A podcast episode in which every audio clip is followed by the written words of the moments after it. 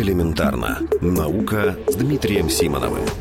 Крушение Скиапарелли – Посадочный модуль Скиапарелли, который должен был в прошлую среду совершить посадку на поверхность Марса, разбился. Посадка этого аппарата была частью миссии под названием «Экзомарс», которую совместно осуществляют Европейское космическое агентство и Роскосмос. Запуск ракеты состоялся в марте. Она успешно доставила к Марсу два аппарата – Trace Gas Orbiter и Скиапарелли. Первый сегодня находится на орбите вокруг Красной планеты, где он будет собирать научную информацию. Задача второго – сесть на поверхность, чтобы отработать технологию посадки для марсохода, который должен отправиться на Марс через несколько лет в рамках этой же миссии. Первые этапы посадки Скиапарелли прошли согласно плану. Торможение в атмосфере должно было происходить с помощью парашютов и реактивных двигателей, а буквально последние два метра ему предстояло просто упасть на специальную платформу, работающую как амортизатор. По какой-то причине этот план не сработал, и аппарат врезался в поверхность Марса со скоростью около 300 км в час. Место его падения видно на фотографии, полученной с помощью американского космического аппарата.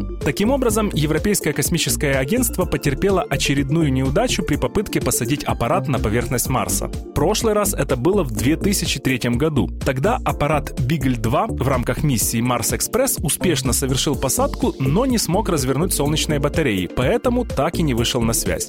Таким образом, только американские и советские миссии успешно работали или работают на поверхности Марса. Но крушение Скиапарелли не означает провал миссии «Экзомарс». Основные задачи по сбору научной информации лежат на Trace Gas Orbiter. Ему предстоит получить информацию о составе атмосферы Красной планеты в поисках ответа на вопрос, есть ли жизнь на Марсе.